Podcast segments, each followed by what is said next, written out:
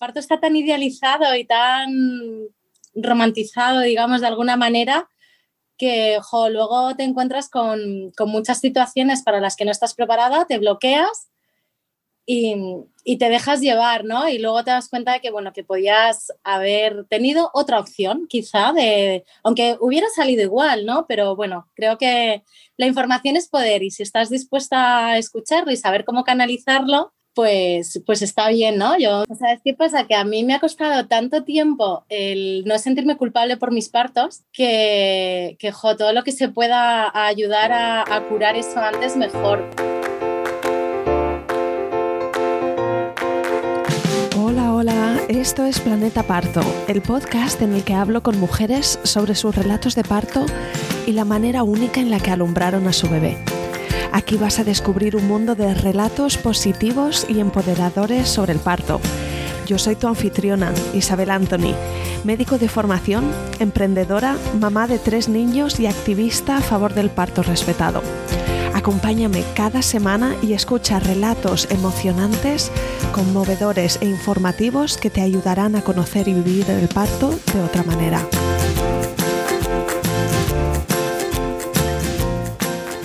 En el episodio de hoy tengo conmigo a Rosa Rache, autora del blog embarazoycrianza.com. Rosa tiene una hija y un hijo, y ambos nacieron por cesáreas, pero las experiencias fueron completamente diferentes esas dos veces. Nos dice también lo importante que es involucrar a nuestro entorno, especialmente a nuestra pareja, para que pueda ser un apoyo activo durante el parto. Quédate hasta el final del episodio, el segmento de preguntones, en el que comentaremos tú y yo algunas curiosidades o datos que menciona Rosa. Gracias por estar aquí. Vamos a ello. Pues mira, eh, yo me entero en octubre del 2013 que, que, estoy embarazada, en pleno cambio además de casa, en plena mudanza. Y bueno, pues justo terminamos de asentarnos en la nueva casa y me entero que, que estoy embarazada. Pues mira, te voy a ser sincera, fue súper raro, pero venía de una, de una reunión. Yo, eh, bueno, tengo una editorial con mis hermanos y entonces venía de una reunión con ellos y se nos había hecho súper tarde, eran como las tres, tres y pico de la tarde. Y me acuerdo que llamé a mi marido y le dije, eh, ¿hay algo preparado de comida? Algo? Tengo un hambre sea, pero, pero de esto de verdad, o sea, visceral. Y me dijo, ojo, pues acabo de llegar y no he preparado nada, tal. Y le digo, no, no, mira, pues vamos a pasar a comprar algo a donde sea, porque, o sea, de esta sensación que tienes de no puedo ni esperar a preparar algo. Pero lo peor de todo fue que, que bueno, paramos en un sitio de, de comida rápida, eh, vamos a pedir y no tenían el tipo de pollo que a mí me gusta. Mm. Bueno, no te puedes ni imaginar el, el, el, el pollo que le monté a esa señora a esa pobre señora que simplemente me decía, bueno, pero en 15 minutos lo vamos a tener. Y yo miraba, claro, mi marido me miraba como diciendo, pero te has vuelto loca. Y, y, yo, no, no, porque tal cual. Bueno, total, que me fui a casa. Bueno, pues algunos, o sea, no sé, una, una situación como de verdad de, locura. Mm. Total, que ya comemos, mi marido se queda esperando, coge el pollo y lo trae a casa. O sea, algo tan normal y tan básico. Y, ya terminamos de comer y le miro, me acuerdo que le miré y le dije, por ya estábamos buscando, ¿no? El, bebé. Y le digo, por favor, bájate a la, a la farmacia y trae un test de embarazo, porque si no, esto me lo tengo que tratar. o sea, yo solo deseaba estar embarazada para que tuviera a lo mejor Una explicación. un Claro, de, de, de, esa, de esa situación que, que, que se había generado, que yo decía, no es ni medio normal. Y bueno, pues gracias a Dios dio positivo. y, y, bueno, pues esa fue, y siempre lo cuento, ¿no? De decir, bueno, pues hija, no sé si el, el, entre el cambio hormonal. ¿Y cómo discurrió el embarazo? ¿Te encontraste bien o cómo, cómo fue? Pues sí, la verdad es que sí, o sea, yo me encontré, me encontré siempre bien, es verdad que, bueno, me dejé, me dejé llevar por, por esos, esos tópicos, ¿no? De, antojos, de, de, hambre, además, yo es verdad que, que, si no tenía algo en el estómago, sí tenía muchísimas náuseas y me encontraba muy, muy mal, entonces como que andaba siempre, siempre picando y demás, y entonces, bueno, pues en eso no me cuidé mucho en el embarazo y subí muchísimo de peso. Pero a pesar de ello, eh, llegué a subir 30 kilos, o sea, fue una absoluta barbaridad. Eh, a pesar de eso, yo me encontraba fenomenal. O sea, fenomenal. Yo la verdad es que, bueno, viví un embarazo eh, feliz absolutamente, con, con, los síntomas pues de, de, un embarazo normal, ¿no? Pero, pero yo lo recuerdo, lo recuerdo idílico totalmente. O sea, yo estaba con mi, con mi panza más feliz que nadie.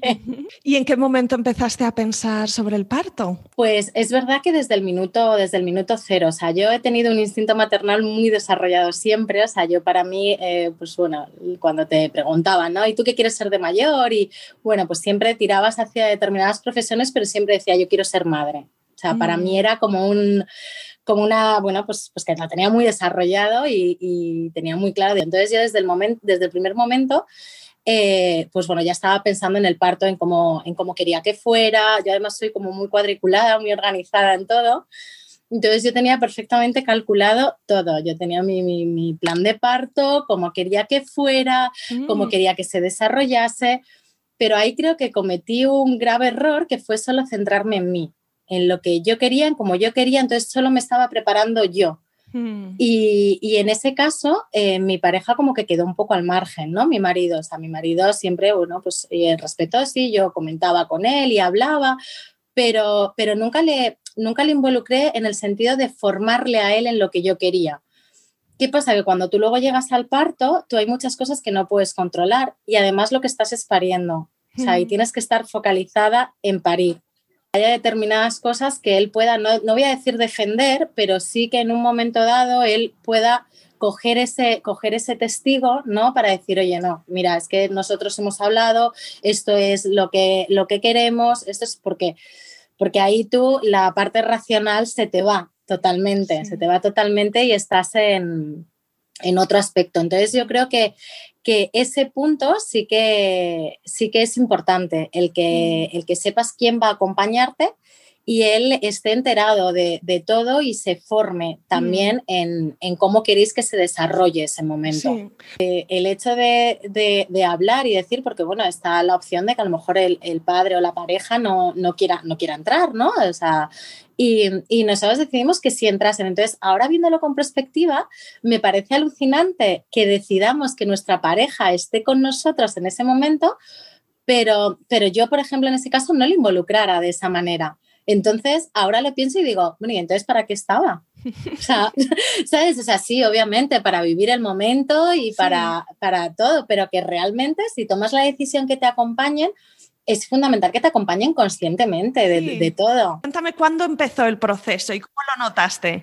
Mira, yo estaba, yo estaba convencida, porque claro, encima había engordado tanto y tenía una panza tremenda. Bueno, eso lo, he tenido en, los dos, en los dos embarazos, eso es genética. Porque mi madre también, yo mis primas igual, yo recuerdo a mis primas embarazadas y yo decía, pero no es normal, o sea, bueno, pues somos familia de panzonas, de, de, sacar buenas panzas. Entonces, entre lo que me decía la gente y demás, es que no vas a llegar a término, no tal. Bueno, yo estaba convencida que en la semana 38 yo daba luz ya, sí, sin más, o sea, esto que tú te lo crees. Entonces, ¿qué pasa? Que llegó la semana 38 y yo no me ponía de parto. Mm. Y fuimos pasando semanas y fuimos. Yo ya empecé a enfadarme. Sí, como impacientarte un poco por dentro. Claro, yo ya he de decir, oye, ¿aquí qué está pasando? ¿No? Y total, que me voy ya, casi eh, estoy en la semana 41.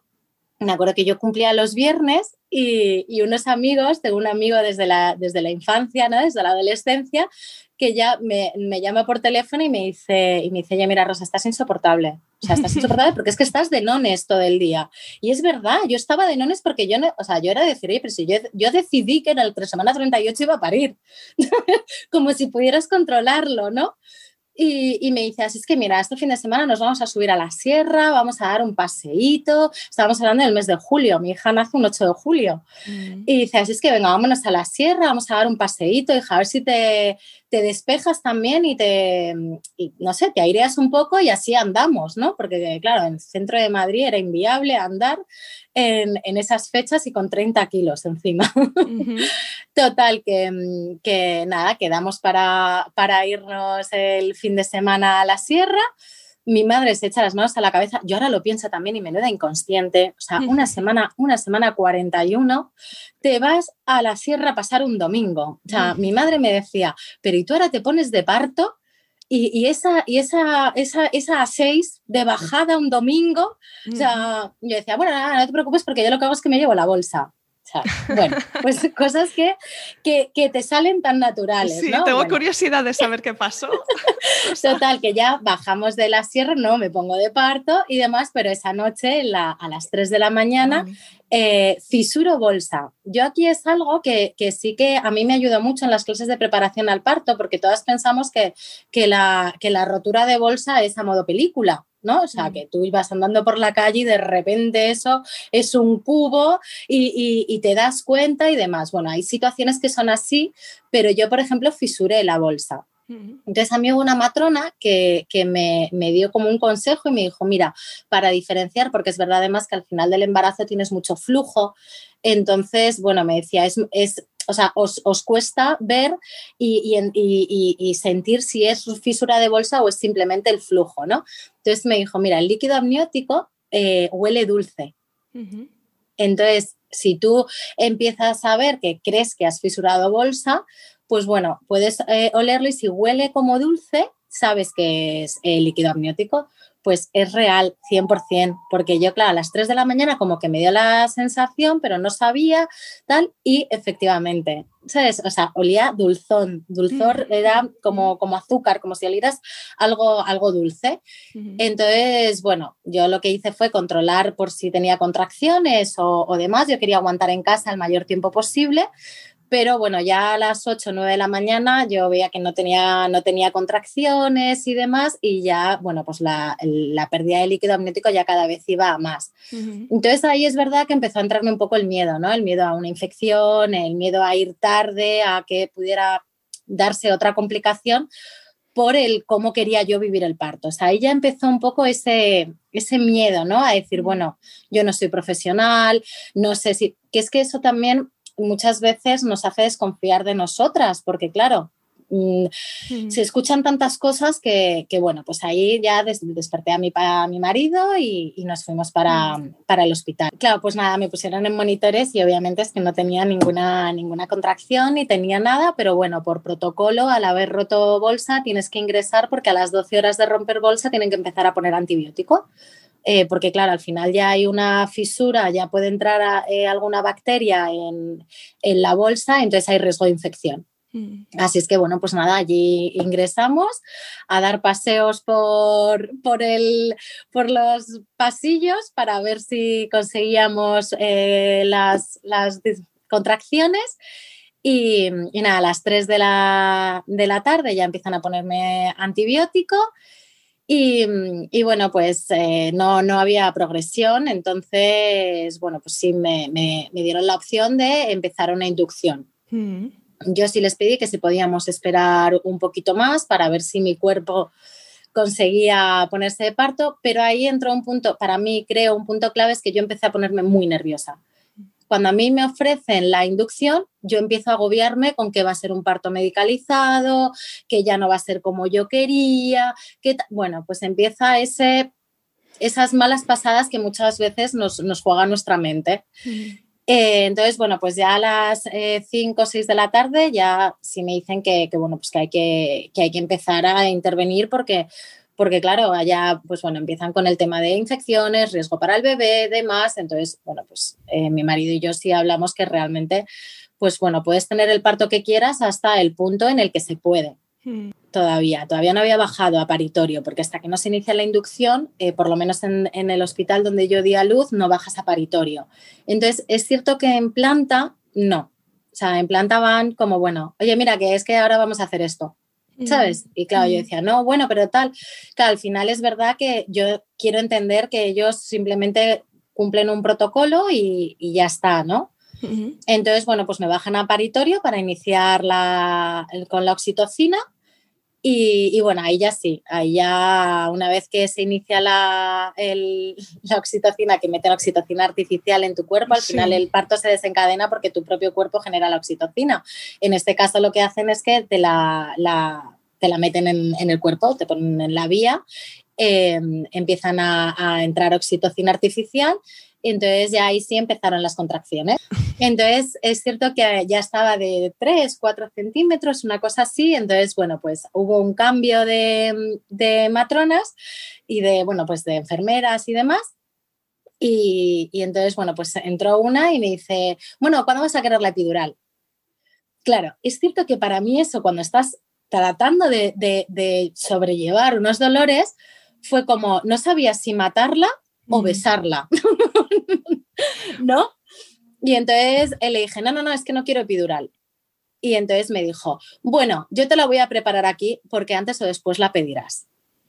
Ay, para mí eso fue matador. Mm. Fue matador porque, claro, o sea, yo confío en mí, pero cuando estás en esa situación también necesitas que todo el equipo de, de alrededor confíe en ti. Ahí fue donde quizá si yo hubiera, hubiera preparado más a mi marido, eh, a lo mejor era donde tenía que haber intervenido mi marido, ¿no? Y haber dicho, no, no, mira, y yo haberme quedado a lo mío con mis contracciones y él haberlo hablado, ¿no? Porque yo reconozco que eso, bueno, fue un poco, pues como que me desanimó, ¿no? A, ello. Pero bueno, bueno, al final acabé poniéndome la epidural y, y, es verdad que, claro, llegó un punto en el, que, en el que no dilataba más, me quedé en cuatro y, bueno, pues igual, ¿no? Una matrona me dijo, mira, es que hay veces que, pues se bloquea la, dilatación eh, por, cosas externas y bueno, pues un poquito de epidural os ayuda a relajar el, útero y que eso, pues bueno, progrese mejor, ¿no? Claro, es cierto que imagínate, yo llevaba con todo esto desde las 3 de la mañana de, la madrugada del 6 al 7, ¿no? Y esto ya eran las 9 o 10 de la noche del día 7. entonces, bueno, pues me ponen la epidural, es cierto que yo ahí puedo descansar un poquito y, demás. Y bueno, pues ya llegamos a, la dilatación completa, a 10, empezamos los trabajos de, pujo. ¿Qué pasa? Que ahí, eh, claro, eh, las matronas no pueden estar continuamente contigo porque hay muchas más parturientas, ¿no? Entonces ellas vienen tal y entiendo que ellos ven dónde está el bebé, entonces te dicen, bueno, tú en cada contracción que, venga y que notes, eh, tienes que empujar, ¿no? Y se van. ¿Qué pasa? Que yo reconozco que ahí a mí me daba miedo empujar. Me daba miedo empujar porque yo tenía esta, este pensamiento de decir, ahora empujo y sale el niño y se me cae al suelo.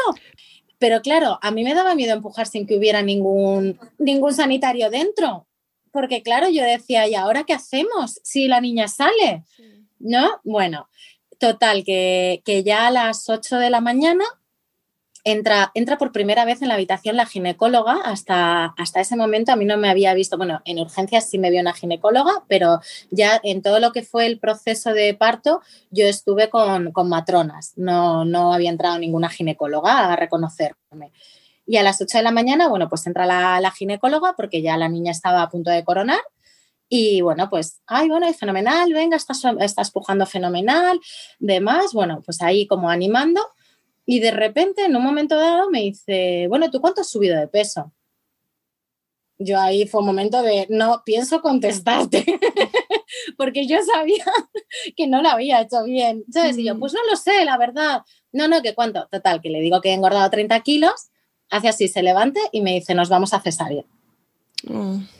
A mí ahí se me cayó el mundo. O sea, oh. se me cayó el mundo. Dilatada de 10, con la niña a punto de coronar y, me acuerdo que, claro, yo, o sea, mm, como pude, porque es verdad que me desmoroné totalmente, eh, le dije, ¿por qué?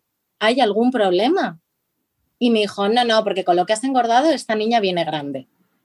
Y ahí recuerdo que una de las matronas que había estado toda la noche conmigo le dijo, doctora, la niña no viene grande, llevo tocándola toda la noche. Solo la miró y le dijo, te estoy diciendo que nos vamos a cesárea. Mm. Y ahí no tuve más opción. O sea, yo ahí, claro, en un momento dado sí me mira la matrona y me dice, y me dice ¿tú qué quieres? Y, claro, ahí se metió la ginecóloga y me dijo, bueno, tú verás, ¿es una cesárea ahora o una cesárea vaginal? Porque te estoy diciendo que esta niña viene grande. Claro, yo ahí sentí, o sea, eh, sentí pánico, o sea, sentí pánico de por un deseo mío que pudiera ocurrir algo. Entonces, pues, pues bueno, eh, con una pena tremenda y, sin poder controlar el llanto, porque es verdad que yo lo único que hice fue echarme a llorar, eh, pues me fui a quirófano. Me fui a mm. quirófano a una, a una cesárea. Y entonces, claro, recuerdo el celador, que claro, el celador no entendía nada, o sea, yo llorando como una, como una niña pequeña y claro, solo me decía, pero que no pasa nada, que no pasa nada, que una cesárea no pasa nada, que tu niña está bien. Y claro, yo no podía explicarle, decir, yo sé que mi niña está bien, la que no estoy bien soy yo. O sea, por eso me parece que es muy importante que sepamos acompañar a la mamá. O sea, yo no necesitaba que me dijeran que mi niña estaba bien, porque eso lo único que me hacía sentir es todavía peor porque pensaran que no estaba pensando en mi hija. Hmm.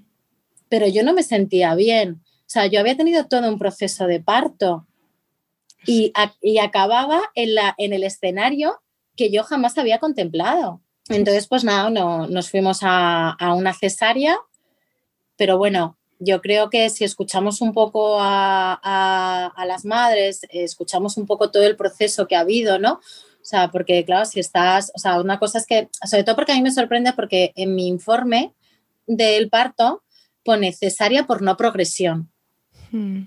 Entonces, a mí eso me hace ver de decir que no progresión. Yo estaba dilatada de 10 y con la niña casi coronada. Ya. O sea, eh, mi parto sí había progresado y sí estaba progresando. A lo mejor el expulsivo me iba a costar más por esos kilos que tenía, pero quizá podíamos haber eh, esperado un poquito más. O sea, ella entró y en cinco minutos tomó una decisión. Claro, o sea, obviamente si hubiera habido un sufrimiento fetal, si dices, no, mira, es que ya son, ya son muchas horas las que llevamos de expulsivo y la niña está empezando a tener eh, problemas respiratorios, están, em, están empezando a bajar sus pulsaciones. Bueno, pues ahí sí, ¿no? O sea, obviamente que, yo ya he aprendido a, sanarme a mí, a, perdonar todo esto, pero, pero ella tras la cesárea, o sea, em, a mí me, me trató eh, como para que yo piense que ella lo que estaba era molesta por mi exceso de peso. Porque a mí cuando hacen la cesárea sale, eh, bueno, pues ya oigo llorar a, mi hija. Tú en las cesáreas estás atada, eh, porque bueno, el instinto de coger al niño puede provocar que haya un problema en esa incisión, ¿no? en, en todas esas capas que tienes abiertas. Em, entonces, claro, tú ves pasar a tu hija, ¿no? Al lado. Y bueno, pues ya la, miran, todo está bien. Y esa ginecóloga lo único que decía era llevaros a esa niña, yo todavía ni, o sea, la había visto pasar, ¿eh? no me la habían, ni me la, ni me la habían acercado. Llevaros a esa niña que va a perder, que va a perder calor. Tuve un ángel, esa matrona que, que mm. trató de defender el que, no, el que no me hicieran la cesárea y me acompañó a quirófano, se vino conmigo a quirófano y me dijo, no te preocupes. Entonces ella fue la que cogió a la niña y me la acercó a la cara. Hmm. Mi hija estaba llorando y tal y como me la acercan a la cara, la niña deja de llorar. Hmm. Entonces, bueno, pues yo le, bueno, pues lo que hacen todas las madres, ¿no? O sea, la beso, la, la doy la bienvenida. Em, y, y, cuando yo estoy dándole la bienvenida a mi hija, vuelve a decir la ginecóloga, que os estoy diciendo que os llevéis a esa niña claro, a mi hija me la separan de la cara y mi hija se echa a llorar. O sea, claro, fue una, una, sensación de, impotencia absoluta, de decir, jo, pero, pero ¿y, por qué no me la, o sea, si va a perder calor, pómela en el pecho, ¿no? O sea, te quiere decir, tenemos a la mamá ahí que puede solucionar, porque obviamente un bebé recién nacido necesita esta piel con piel para regular temperatura, para todo, pero tenemos a la mamá ahí, ¿por qué no lo hacemos? Mm. O sea, ¿por qué no se la ponemos a la mamá? ¿Por qué nos tenemos que llevar al bebé? Mm. ¿No? Y entonces, claro, a mi hija se la llevan para, dárselo a, mi marido. Mm. Y entonces, en ese momento, cuando se han llevado a la niña, la ginecóloga se, se asoma, me mira y me dice, solo tengo que decirte una cosa, como vuelvas a engordar en otro embarazo, a este hospital no vengas porque no te atiendo. Claro, eso es violencia obstétrica absoluta. O sea, tú no puedes decirle a una persona que no puede estar más vulnerable que en ese momento, decirle eso. Entiendo que querías decirme que no es aconsejable subir tanto peso en el embarazo, que no es bueno ni para el niño ni para ti, que no es, o sea, entiendo lo que querías decirme, pero no era ni el momento ni las formas. Mm. Si de verdad estás tan preocupada por que un paciente haya hecho eso, espera que suba planta, a que esté con mi bebé y habla conmigo. ese momento fue devastador para mí. O sea, porque ahí fue donde se inició una culpa absoluta de todo esto me está pasando por mi culpa, por lo que yo he hecho, por, por cómo lo he desarrollado. Por, o sea, entonces ahí se inició una culpabilidad en mí que hmm. me costó mucho tiempo quitarme. Entonces, bueno, o sea, eso sí que no lo puedes controlar, no puedes controlar el equipo de profesionales que, te toca. Entonces, bueno, eso sí que eh, puedes intentar estar preparada para saber que, bueno, que puede haber eh, pues determinada gente que no pueda tener la sensibilidad que esperamos en una situación así. No sé, Rosa, si se te ocurrió en algún momento poner una queja en el hospital o... Pues en ese, pues la verdad es que no. Yo en ese momento eh, todavía no habían terminado de cerrarme y ya estaba diciendo, pero ¿cuándo me vais a llevar con mi hija? luego lo pensé en algún momento, luego lo pensé, pero ¿sabes qué pasa? Que que luego eh, ni tenía el nombre ni tenía eh, nada. Entonces me dijeron, bueno, o sea, fui a informarme, pero claro, me dijeron, bueno, es que sin tener el nombre, pues pondrías eh, la reclamación al equipo médico. Claro, yo no quería poner una reclamación a todo un equipo médico eh, que había estado, porque claro, por la hora y el día que había dado a luz, pues se podía saber el equipo médico. Pero sí que lo llegaste a pensar, ¿verdad? Como una herramienta quizá de, dar un feedback. más, que, más que una reclamación eh, como, como tal, eh, yo lo que quería era dejar constancia de lo que había ocurrido para que se reflexionara sobre ello. Claro, ¿sabes qué pasa? Que yo realmente me di cuenta de, de toda la violencia obstétrica que yo había sufrido mucho después, mm. ¿no?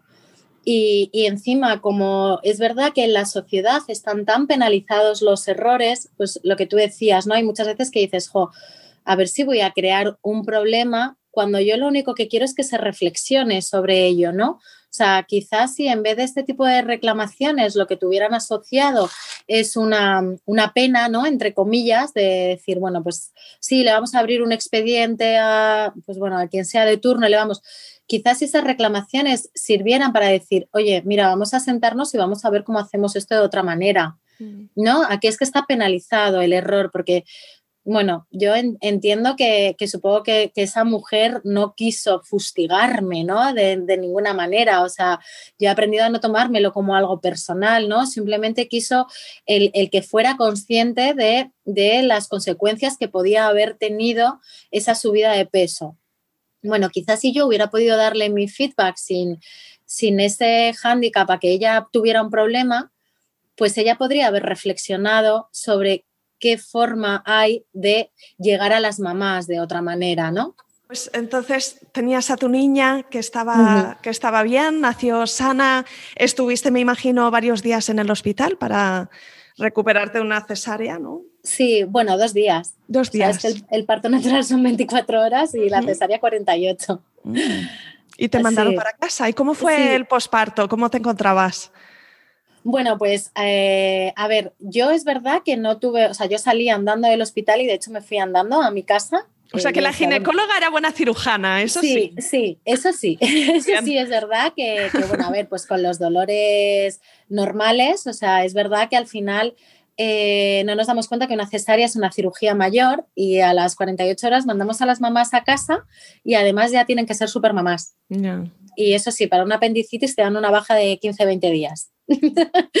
Pero bueno, eh, yo lo que sí es que, claro, obviamente sí necesitaba a, mi, a mi marido porque para mí fue muy duro los 15 primeros días el no poder coger a mi hija. Yo no la podía levantar de la cuna porque claro, tienes ocho capas abiertas, o sea, entonces eh, yo no me podía girar, no me podía, o sea, bueno, pues lo que es una... Reposo teniendo un bebé. Claro, es difícil. Claro, es incompatible, ¿no? Para algunas de las tareas que... Eh, sí, exacto. Entonces, bueno, pues yo sí los 15 primeros días, eh, hasta que ya, bueno, pues te quitan los puntos de fuera, aunque de verdad hay que ser muy, muy, muy consciente de que es una cirugía mayor, que por mucho que te retiren los puntos de fuera, son ocho capas abiertas y que hay que eh, cuidarse mucho de los esfuerzos, del peso y demás, porque luego puede traer asociado eh, muchos, muchos problemas en el, en el posparto por eso digo lo de que nos envían a casa las mamás con una cesárea y ya tenemos que ser súper mamás, ¿no? Y, la, y el entorno eh, tiene que darse cuenta de que esa mamá ha sufrido una cirugía mayor. Hmm. O sea, no ha sido un parto normal, no ha sido, bueno, sea, no, no, no quiero desmerecer, bueno, ¿quién lo va a desmerecer yo que he sufrido dos cesáreas? No, no quiero, o sea, es un parto como tal, pero que un parto vaginal es, es bueno, pues más, más fácil que una mamá se mueva. Con una cirugía mayor como es una cesárea, eh, es, muy complicado, es muy complicado y, duele, pero claro, si tu entorno no, no es consciente de todo eso, tú haces de tripas corazón y eso puede traer consecuencias para la mamá. Mm. Entonces es muy importante ese acompañamiento a la hora de las cesáreas el cómo estás, cómo te encuentras eh, y que durante mínimo dos, tres meses eh, a esa mamá se la tenga muy en consideración. Hmm. Así que tuviste una primera experiencia que no fue para nada como te habías imaginado, que puso un poco tu mundo patas arriba, ¿no? A nivel físico y emocional. Y luego has tenido otro embarazo y un segundo hijo, así que vamos, vamos con esta segunda experiencia.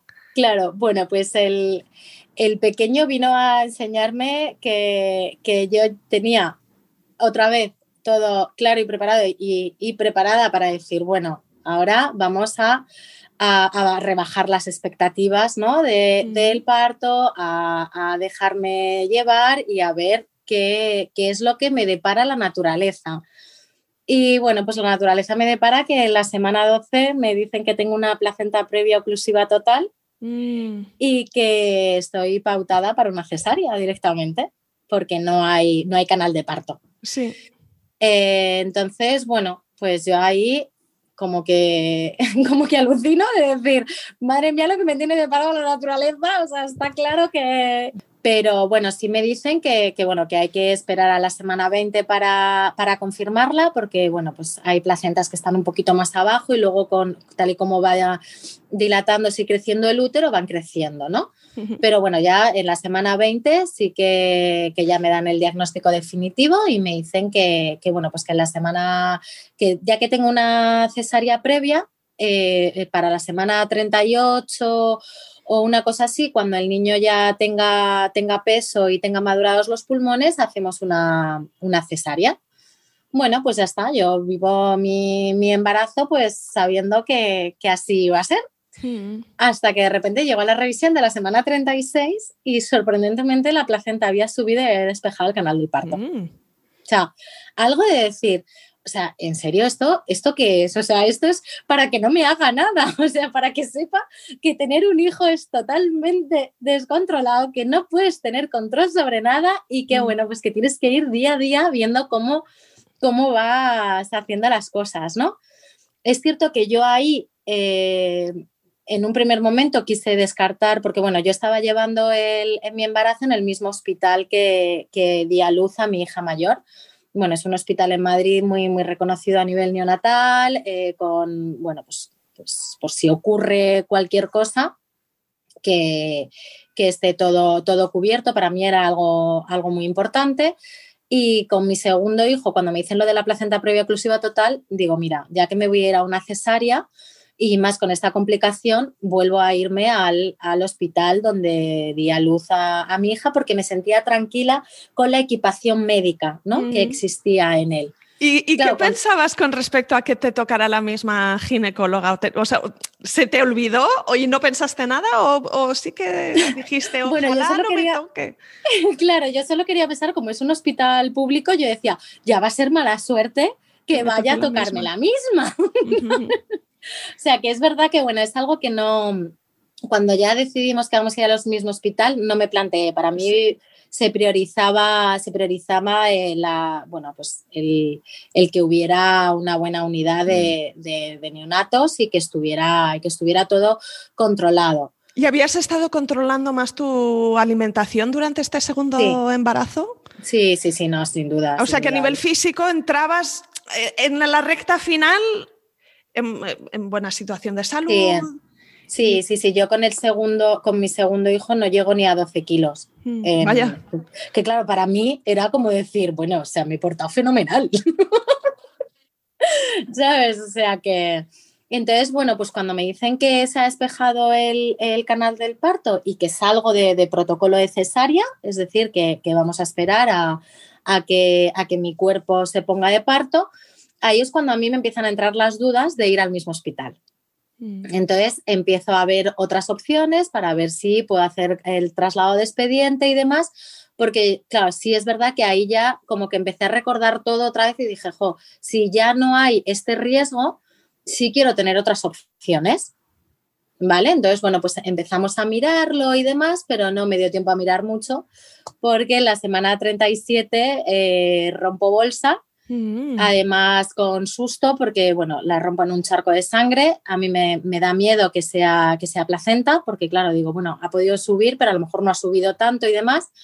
Y obviamente me voy de urgencias al, hospital de referencia que tenía. Mm. Eh, es verdad que entro y es un equipo médico totalmente distinto. O sea, el parto de mi hijo fue totalmente diferente, aunque terminó igual que el de mi hija. Mm. Pero fíjate qué curioso que puede que puede acabar igual, pero que la experiencia se viva de otra manera. Sí, nada que ver. claro, nada que ver. O sea, obviamente yo llego a, urgencias, yo estaba en casa, de, en casa de mi madre, acababa de justo acostar a dormir la siesta a mi hija mayor y, bueno, pues eh, fue un susto tremendo, claro. O sea, yo ahí llamo a mi marido, me voy para urgencias, he roto bolsa, pero va en un charco de sangre. Y claro, yo entro, entro en urgencias, o sea, mira, vengo con esto, con todos los informes que ya había llegado y había traído mi marido, y digo, mira, he venido todo el embarazo con una placenta previa oclusiva total, ha levantado hace una semana, pero me ha ocurrido esto. Bueno, pues obviamente me meten en urgencias, lo primero que confirman es que no, no, hay, no es placenta, que bueno, pues que puede ser un sangrado por cualquier otra situación, que el niño está bien. Y, y claro, me quieren mandar a casa. Y claro, yo les digo, no, pero si es que he roto bolsa. Y claro, hacia así me dice la ginecóloga, pero no me has dicho que ha sido un sangrado. Y yo, no, perdóname, o sea, digo, he roto bolsa y en la rotura de bolsa venía, y claro, me dice, bueno, ¿y cómo sabes que has roto bolsa? Y claro, ahí me acuerdo que se metió una matrona y dijo, bueno, pues esto es muy fácil, te hacen una prueba y ven si es líquido amniótico. Me, me, extraña que no te lo hubiien hecho ya, ¿te exploraron pues, de alguna forma? Sí, pero ¿sabes qué pasa? Que yo entré, yo creo que, que yo, mis, o sea, con, con cómo entré yo, incluso asusté a los médicos, ¿no? Porque claro, yo era, vengo con una placenta oclusiva total, he hecho un sangrado, eh, ah, tal, claro. Entonces lo primero que reconocieron lo otro pasó por alto, claro. Claro, yo creo que, yo creo que ahí sí que no puedo decir porque yo creo que fue mi propio nerviosismo mm. el que les llevó a solo focalizarse en eso. Sí, entiendo. Entonces, bueno, me hacen la prueba y obviamente había rotura de bolsa, entonces me ingresan. Mm. Y cuando me suben a planta, eh, ahí entra en juego una, pues bueno, un equipo médico maravilloso que me dijeron, o sea, lo primero que me dijeron fue, ¿qué quieres hacer? O sea, mm. para mí simplemente que preguntaran eso ya fue una tranquilidad.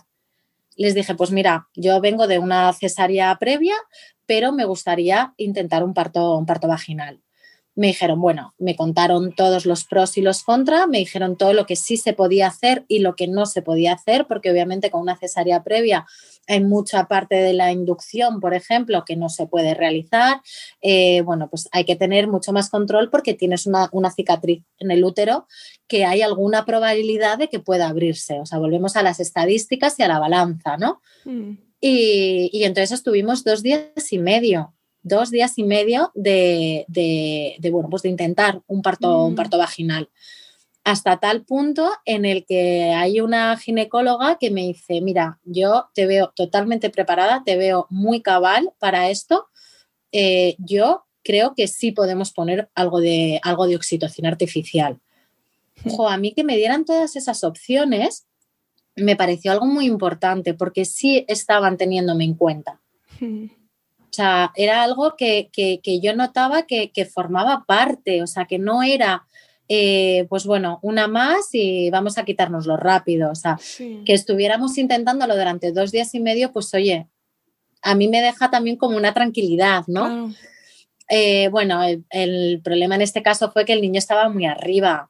El niño estaba muy arriba, no apoyaba, entonces no ayudaba a la dilatación. Y se había roto la bolsa, pero no, no estaba viendo contracciones Entonces, bueno, pues ahí sí empecé, empecé con contracciones, pero yo ya me daba cuenta de que sí, porque es que eran muy light las contracciones. O sea, yo mm, decía, es que esto, y claro, el, el, niño estaba muy arriba y bueno, sabes que el niño tiene que apoyar también para ayudar a esa dilatación. Eh, entonces, bueno, pues, sabes, nuevamente me dicen, mira, vamos a, a poner algo de, de epidural. De esta manera, pues bueno, podemos hacer una exploración un poquito más más fuerte para ver si rompemos membranas. Bueno, a ver, no era el parto que yo quería porque estaba siendo totalmente medicalizado, ¿sabes? Pero bueno, medicalizado desde lo que a mí me pareció eh, una medicalización humana, ¿no? O sea, una medicación de decir, bueno, queremos un objetivo, que es que no pases por una segunda cesárea, pues vamos a intentar todo lo que tenemos en nuestra mano para que no pases por esa segunda cesárea, ¿no?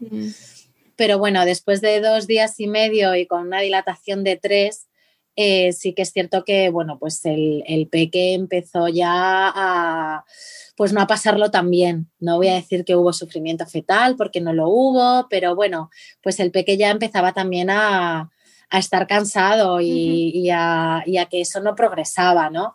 Entonces, bueno, pues eh, entró una ginecóloga que había estado toda la noche también, bueno, toda la noche, no, eh, durante el día. Claro, es que en, en este sí que sufrí tantos cambios, porque claro, o sea, entonces eh, esa mañana fue esta ginecóloga que era la que me iba explicando todo, fue la que me dijo, mira, vamos a intentar esto, otro, pues el, el o sea, y me dijo, mira, Rosa, pasa esto. Mm. El peque ya está empezando a pues bueno, a estar cansado y ya sí podemos arriesgarnos a que haya una, un sufrimiento fetal. Y además me dijo, dice, mira, lo que no quiero es entrar en una cesárea de urgencia otra vez, porque eso eh, para ti creo que va a ser mucho peor. Vámonos a una cesárea programada, entre comillas, en el que no haya ninguna complicación con el niño, no haya nada y nos la podamos tomar, bueno, pues, pues con más tranquilidad todos.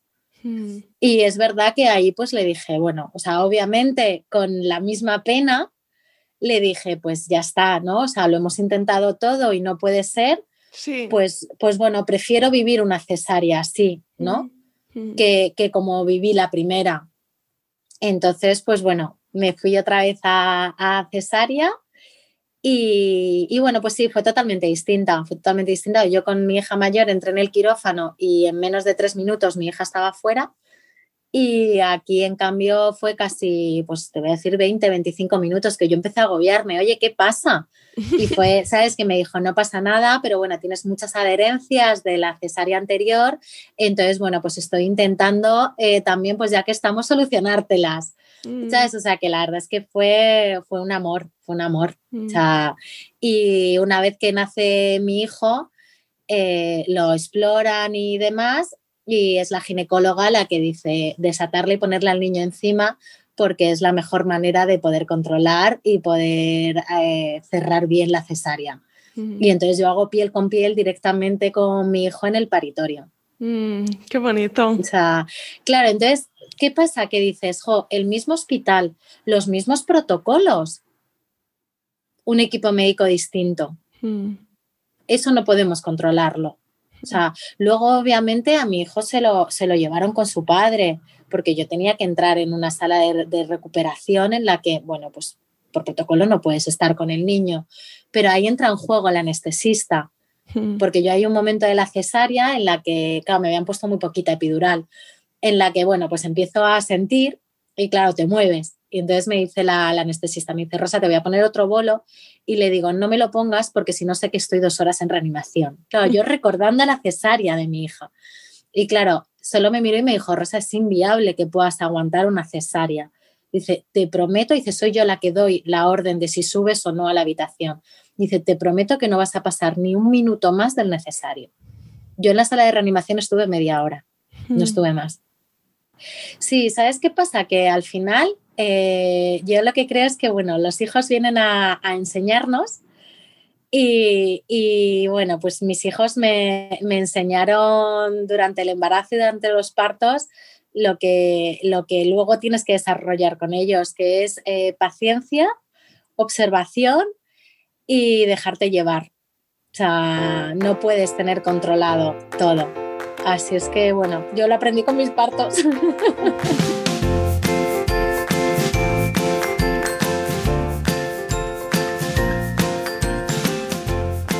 Muy bien, pues ahora pasamos a la parte más práctica de este episodio, el segmento de preguntones, en el que vamos a comentar algunas curiosidades que mencionaba nuestra invitada de hoy. Entonces, en primer lugar, eh, Rosa nos comentaba que ella aumentó 30 kilos durante su primer embarazo. Y bueno, es muy posible que te hayas pasado las noches en Google investigando diferentes áreas de información en relación al embarazo y puedes encontrar en Internet diferentes tablas de peso ideal o de peso recomendado durante el embarazo. Y bien, en general es una cosa eh, por la cual no hay que obsesionarse. Hay unas recomendaciones de un peso ideal que mm, va a influir positivamente, ¿no? Tanto el trabajo de parto como la recuperación en el posparto será mejor si no se ha añadido muchísimo peso, pero también es verdad que es altamente variable. Cada mujer tenemos un cuerpo diferente, entramos en el embarazo en una condición eh, física y mm, una investigación publicada en la American Journal of Obstetrics and Gynecology en el año 2010 que hablaba con respecto a los riesgos en relación al parto relacionados con el aumento de peso, pues este estudio decía que el riesgo de cesárea se incrementa hasta un 5% por cada kilo que aumentaba en el índice de masa corporal.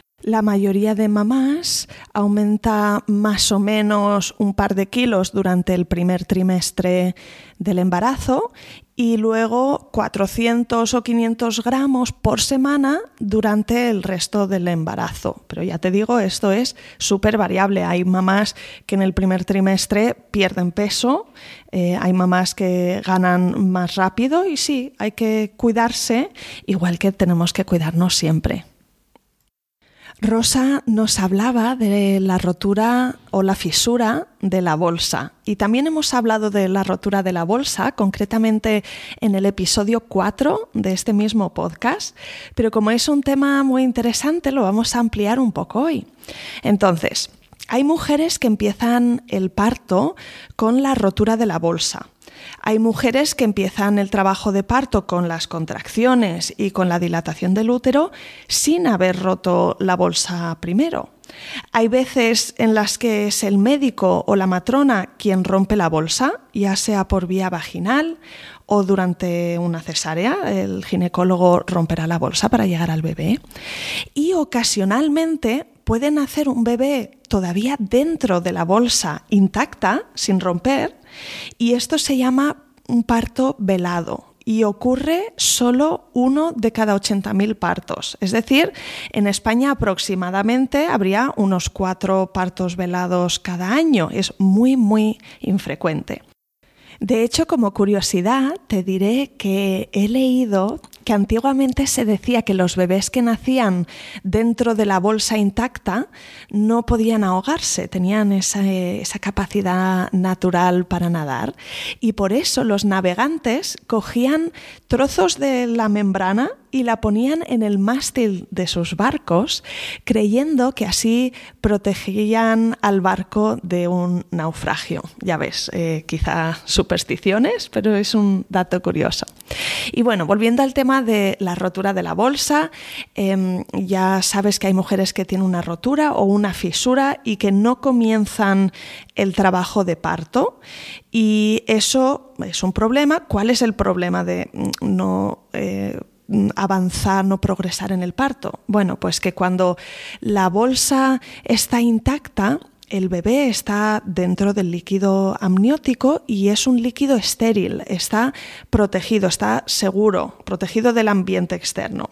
Pero en el momento en el que se rompe la bolsa, existe el riesgo de tener una infección que ascienda por el canal vaginal y que puede afectar tanto al bebé como a la mamá y convertirse en una complicación muy, muy importante. ¿sí? Así que Rosa mencionaba que en el protocolo en el hospital donde ella iba a dar a luz em, se daba antibiótico a partir de las 12 horas, ¿sí?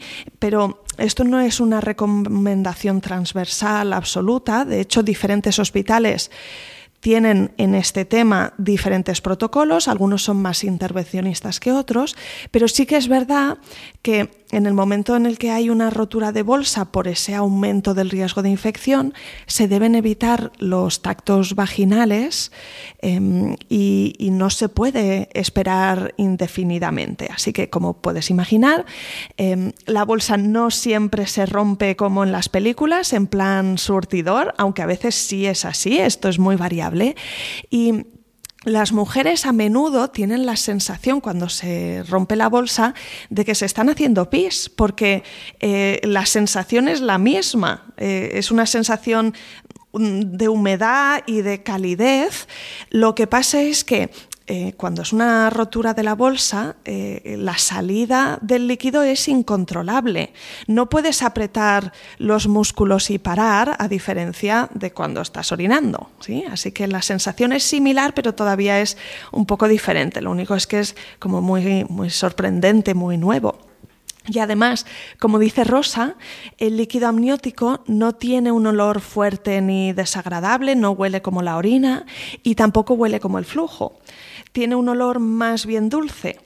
Y el caso es que si vas al hospital, em, te harán una prueba de pH y, y, se ve claramente la diferencia. El pH del flujo vaginal es de 3,8 a 4,2 es un pH ácido, el del flujo, mientras que el pH del líquido amniótico es del 7 o al 7,3, es menos ácido. Así que esa es la prueba que le hicieron a Rosa y rápidamente vieron que sí, que, que había una rotura de bolsa y que estaba saliendo líquido amniótico.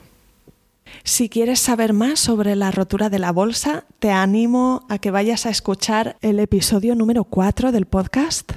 Y que vayas al episodio número 4 si quieres escuchar información sobre la inducción al parto con oxitocina artificial y la diferencia que hay entre la oxitocina artificial y la oxitocina endógena, la que produce nuestro cuerpo de forma natural. Esto lo encontrarás en el episodio número 3, no dejes de escucharlo. Y por último, hablemos también de qué es la placenta previa. Entonces, la placenta previa mm, tiene que ver con dónde está posicionada la placenta dentro del útero. En un embarazo normal, la placenta igualmente, en cualquiera de los casos, se suele desplazar un poco dentro del útero a medida que éste crece, porque tú imagina que el útero va a crecer hasta 500 veces su tamaño a lo largo de esas 40 semanas. Entonces, hacia el primer trimestre, eh, la placenta debería estar cerca de la porción superior del útero, eh, de forma que el cuello uterino quede despejado para el parto. ¿Qué ocurre? que en la placenta previa la placenta está tapando el cuello uterino y está tapando de esa manera el canal de salida mm, del bebé. Bien, hay dos tipos de placenta previa, la oclusiva o completa, que es cuando la placenta tapa por completo el orificio, o sea, el, cuello del útero, y la placenta previa no oclusiva o parcial, que es cuando no lo está tapando por completo. Dependiendo del tipo de placenta previa, el parto mm, podría ser vaginal o tendrá que ocurrir por una cesárea programada. ¿Qué pasa? Que debido a los cambios de posición que experimenta la placenta de forma normal por el crecimiento del útero, Solo se puede hablar de placenta previa a partir de la semana 20 de gestación. Em, la incidencia de placenta previa ha aumentado en los últimos años y actualmente se produce en uno de cada 200 gestaciones, ¿Cómo vas a saber si tienes una placenta previa o no? Bueno, pues lo normal es que en la ecografía que se hace alrededor de la semana 20 se pueda, pues siempre se busca dónde está la placenta y se mira dónde está la placenta y ahí ya se puede empezar a detectar. En caso de ver que hay una placenta previa, se suele hacer un control mm, o un seguimiento más frecuente con ecografía en las semanas siguientes del embarazo. También puede ser mm, que, tengas una placenta previa y lo detectes porque tienes un sangrado vaginal después de la semana 20 de gestación y entonces vas al médico y ahí te hace una ecografía y confirma este diagnóstico. Entonces, claro, cuando la placenta previa Em, es total y está tapando el canal de salida del bebé, pues evidentemente se tiene que realizar una cesárea programada. Algunos profesionales consideran la posibilidad de parto por vía vaginal en placentas mm, previas parciales, marginales, cuando la distancia entre el borde de la placenta y el orificio del cuello del útero es mayor de 2 centímetros. Pero bueno, ahí desde luego lo recomendable es ponerte en manos del profesional, hacer un seguimiento por ecografía y si eh, todo ocurre con normalidad y la placenta se desplaza un poquito, pues entonces no hay que programar esa intervención. De otra forma, será una de las razones por las que tener una cesárea programada.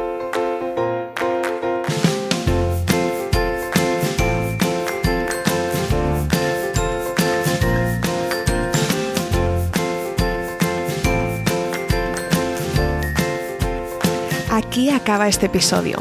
Gracias miles por escuchar hasta el final. Y si te ha gustado, te prometo que te van a encantar también los siguientes relatos de parto que escucharás en este mismo podcast. Suscríbete y no te perderás nada.